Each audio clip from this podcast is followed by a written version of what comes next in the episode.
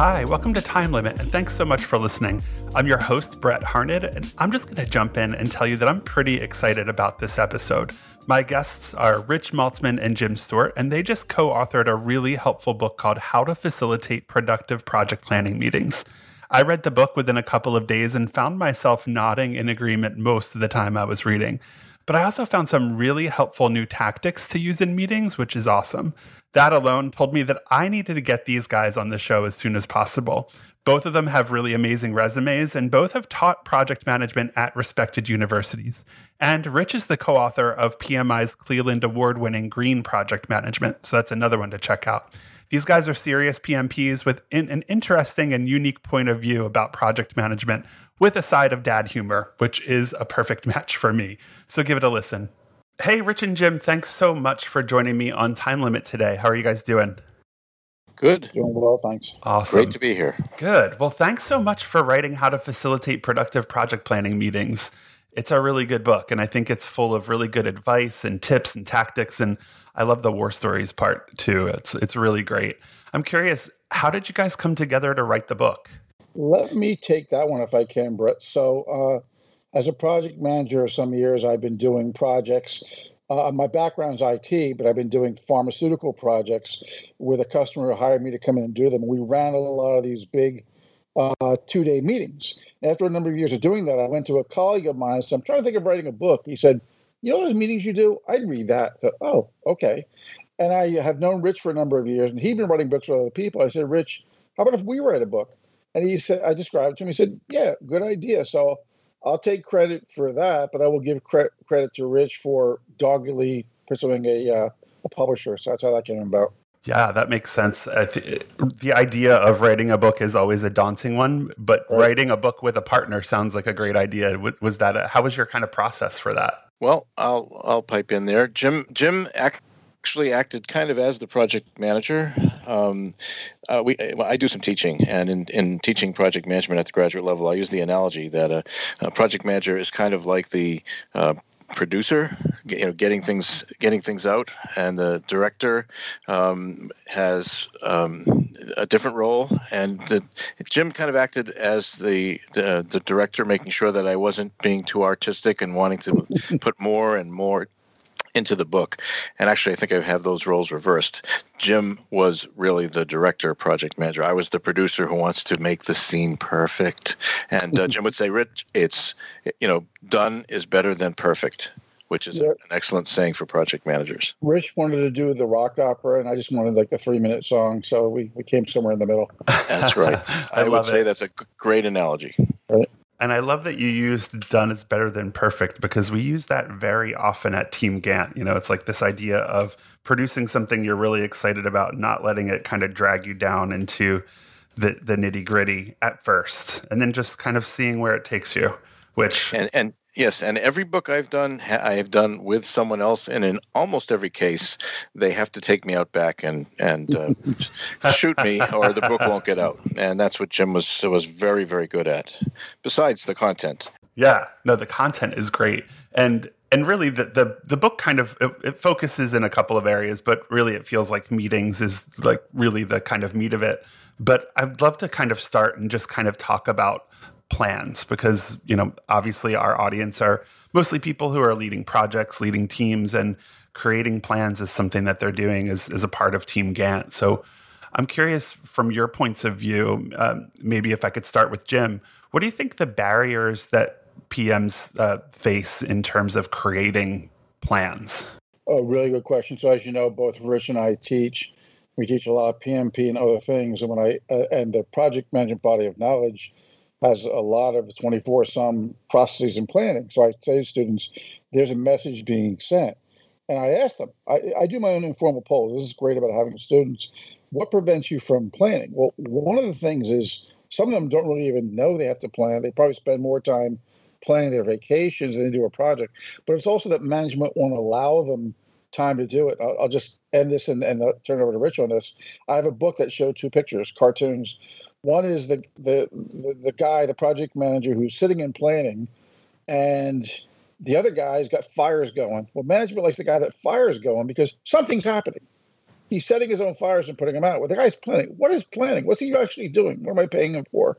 So it's not an understanding of, say, management or even project managers that they have to plan, and then they never are given enough time. So Rich and I make that point in the book, and the fact you'll eventually have to plan, and it's worse if you do it during execution. So I, I think it's a function of culture. I think it's a function of time. I agree. I, I think also that uh, when I hear that question, what barriers do you face as PMs when you're creating plans? The biggest one is the reason we wrote the book. Uh, you need meetings, like right. them, hate them, love them, regret them. you end up needing meetings. So if you're going to plan, you need to do it as a group. You can't do it sitting by yourself in a cube or uh, at a desk, um, especially these days where you're remotely located. Plans require meetings because projects require people and those people have to be together. Um, so, one of the biggest barriers for creating a plan is the fact that you darn well have to have a meeting.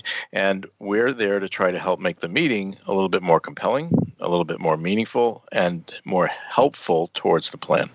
And it's a pleasant surprise when it's run well. Rich and I know, and you probably know as well, Brett, that people hate to go to meetings in part because they're so poorly run if they go to one where there's uh, well run, go, oh, this guy knows what's going on. It's it's if you it's as if you had to go to a you know you found out your nephew was doing a music recital, so I got to go see him. And the guy plays guitar like Eric Clapton. You go, wow, this guy is great.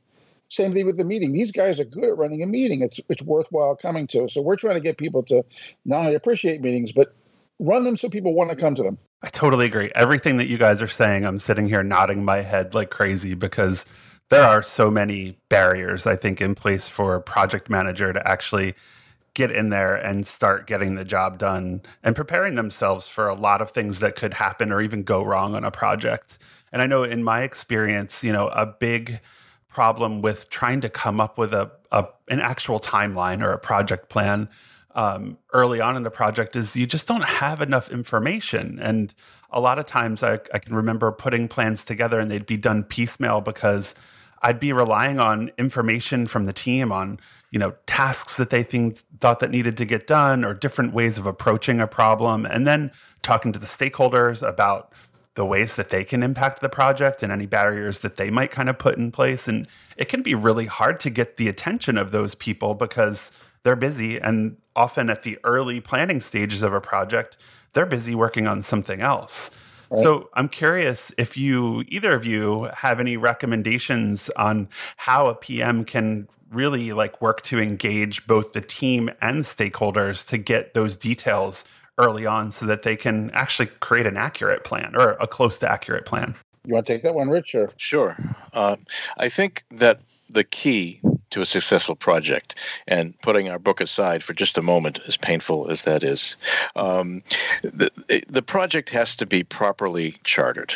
And, and you don't necessarily have to have a three page you know, ex- precisely formatted project charter format. But it, when I say chartered, I mean authorized by senior management, so that people are you're getting their attention because oh, you're working on project R.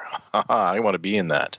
So um, you need the project to be properly charted, and, and, as far as getting people's attention, that's the key words here. How do you get people's attention? Because that's going to determine whether they come to your meeting, whether they pay attention, whether they're going to be a cynic in the back going, "Ah, oh, this is never going to work." Right. Um, um, to bring them in with a proper attitude, you need to show them what's in it for them, whether that's just making sure their input is listened to at the beginning, or whether they get to see what the project's outcome is going to mean for their for themselves personally, their career path, their organization.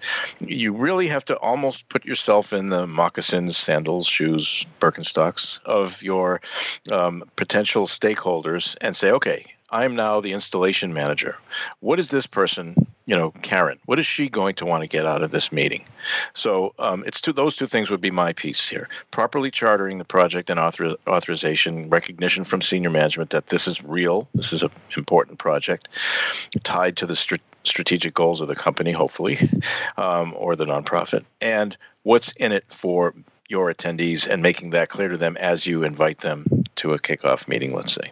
And I would add one thing, which is say, because people may have five projects that meet Rich's criteria. The the other thing has to be where does this fit in the priority of things? Because people in organizations, organization I'm working at now, everything is priority one.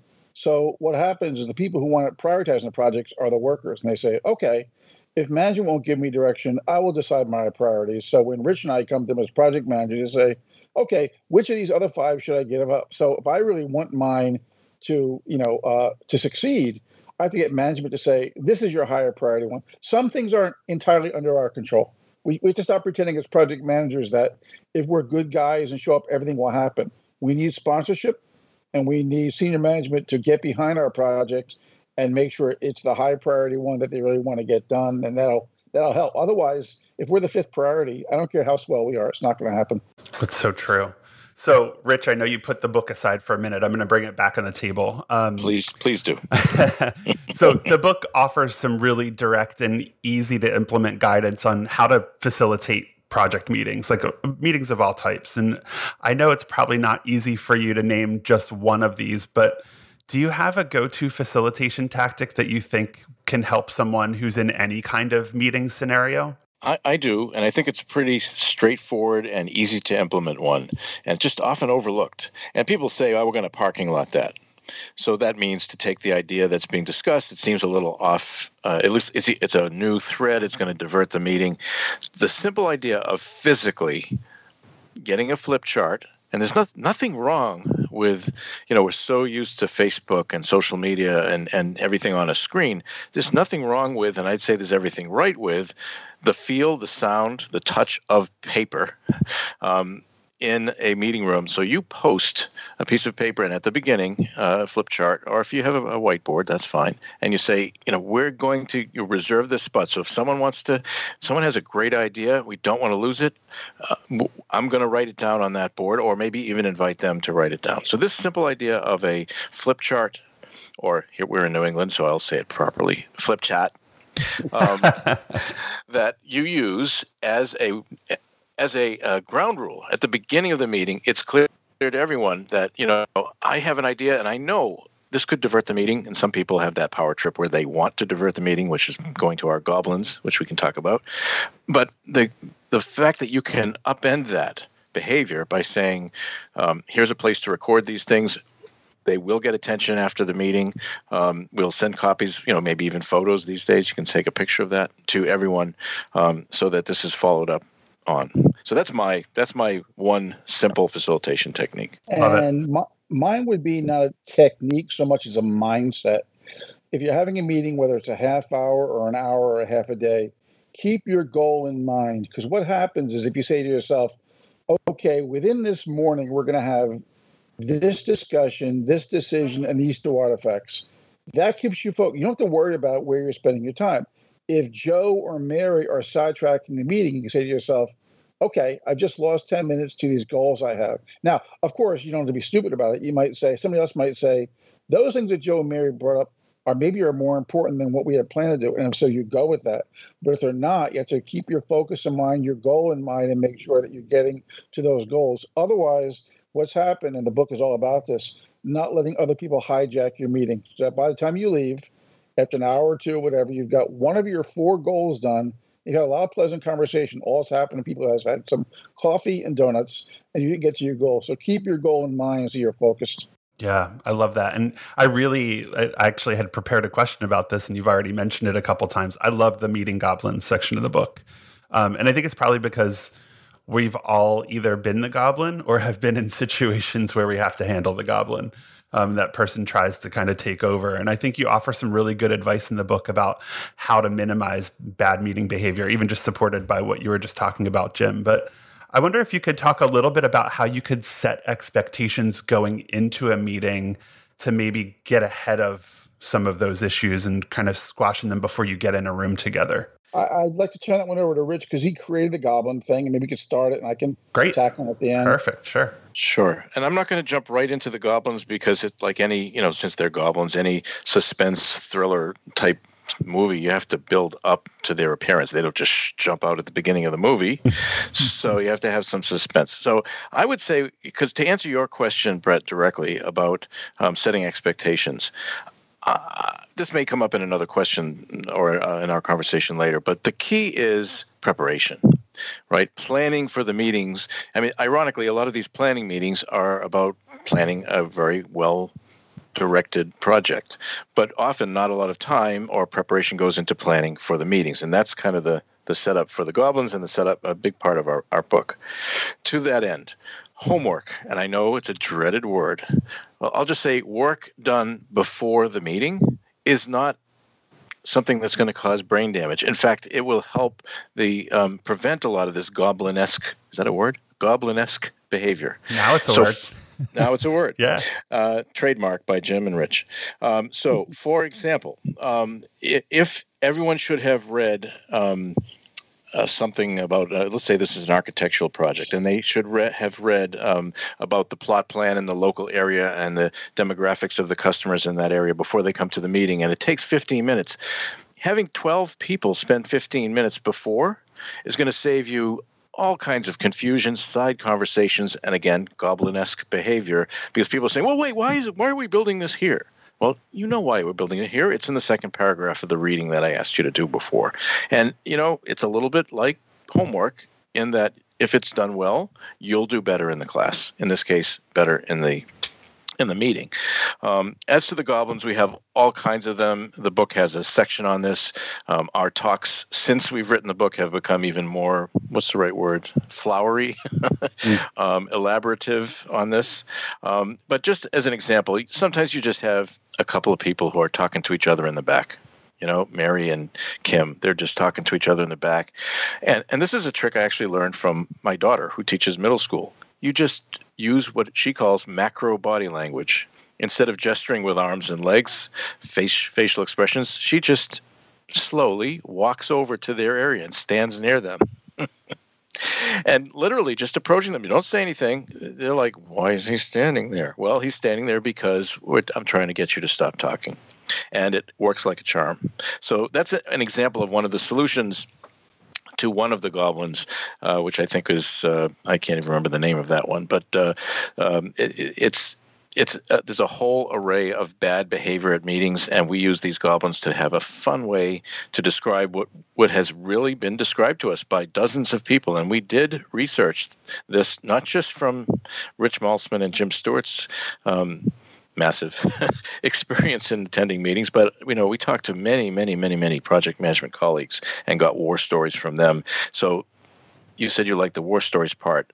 The war stories yielded the goblins.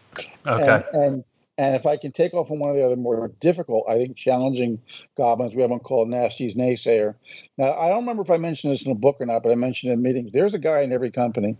His job is to go into every meeting, fold his arms, and say, It won't work and then he goes home to his wife at night, and she says, "What'd you do today, honey?" He says, "I folded my arms and told five different projects they wouldn't work."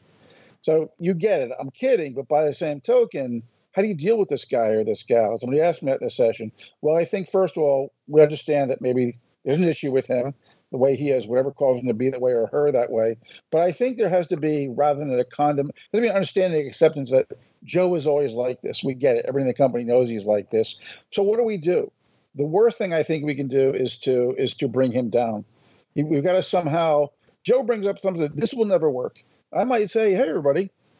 Joe says this will never work. What do you think? Is this worth servicing?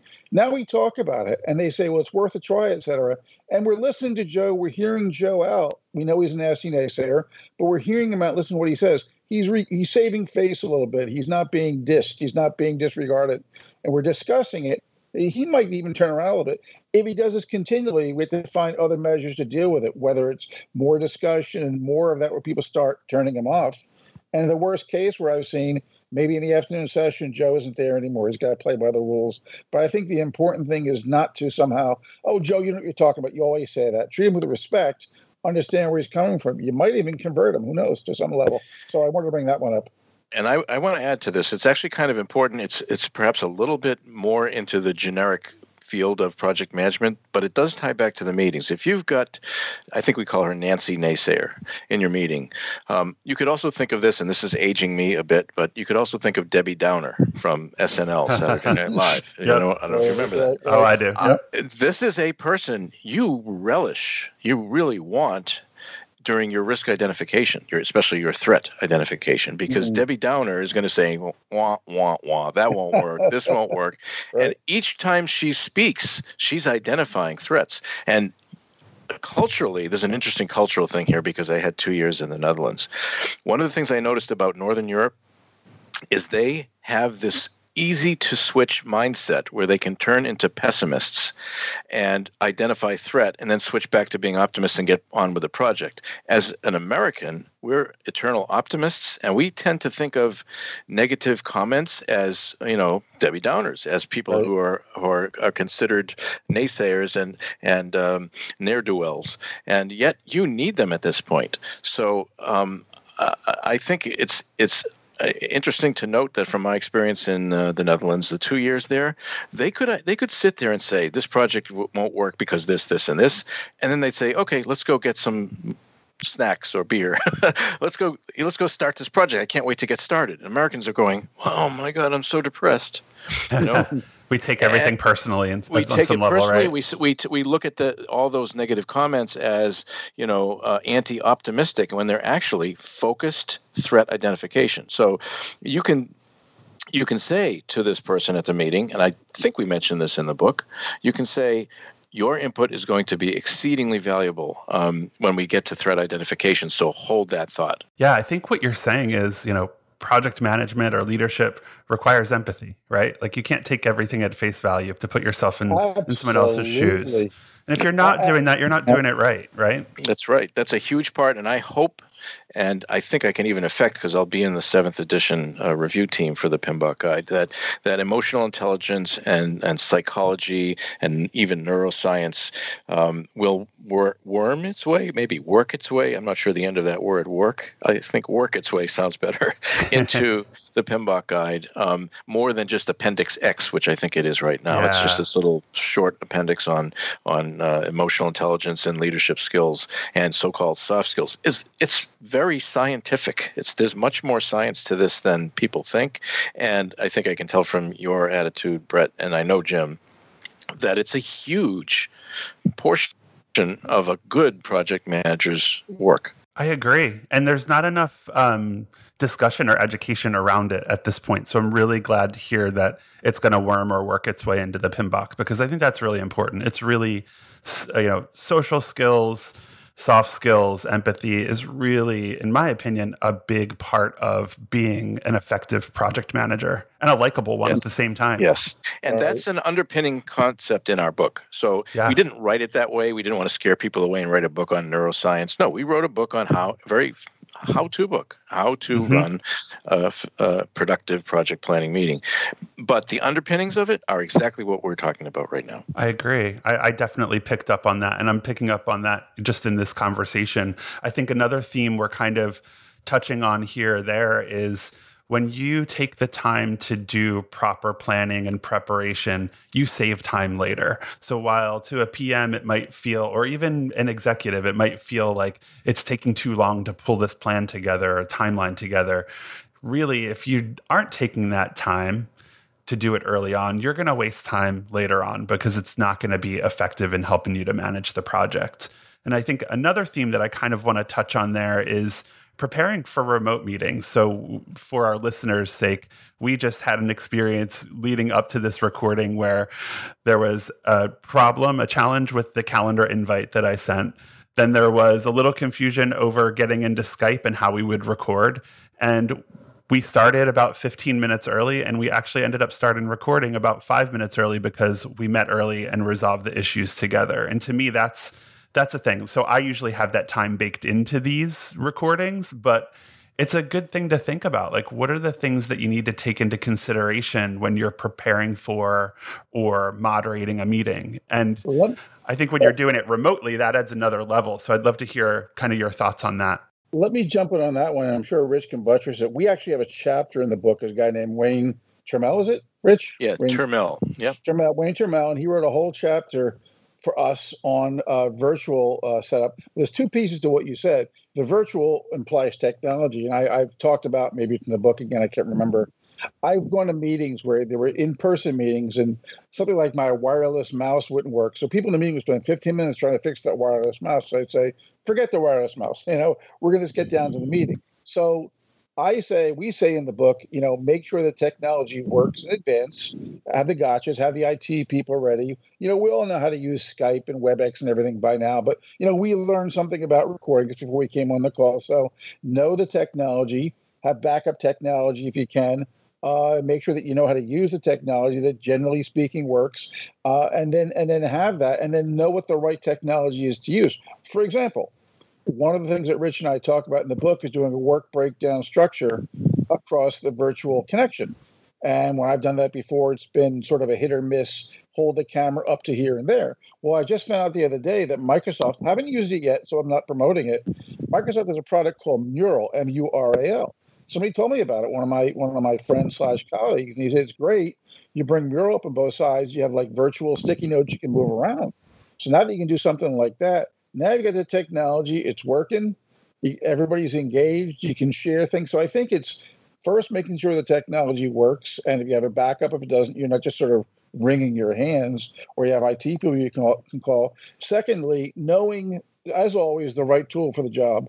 If you're just going to share screens, WebEx or Skype might be fine. But if you're actually going to be functioning across the screens, you need a Mural or some other tool that will allow you to communicate across that with the understanding it ain't gonna be perfect.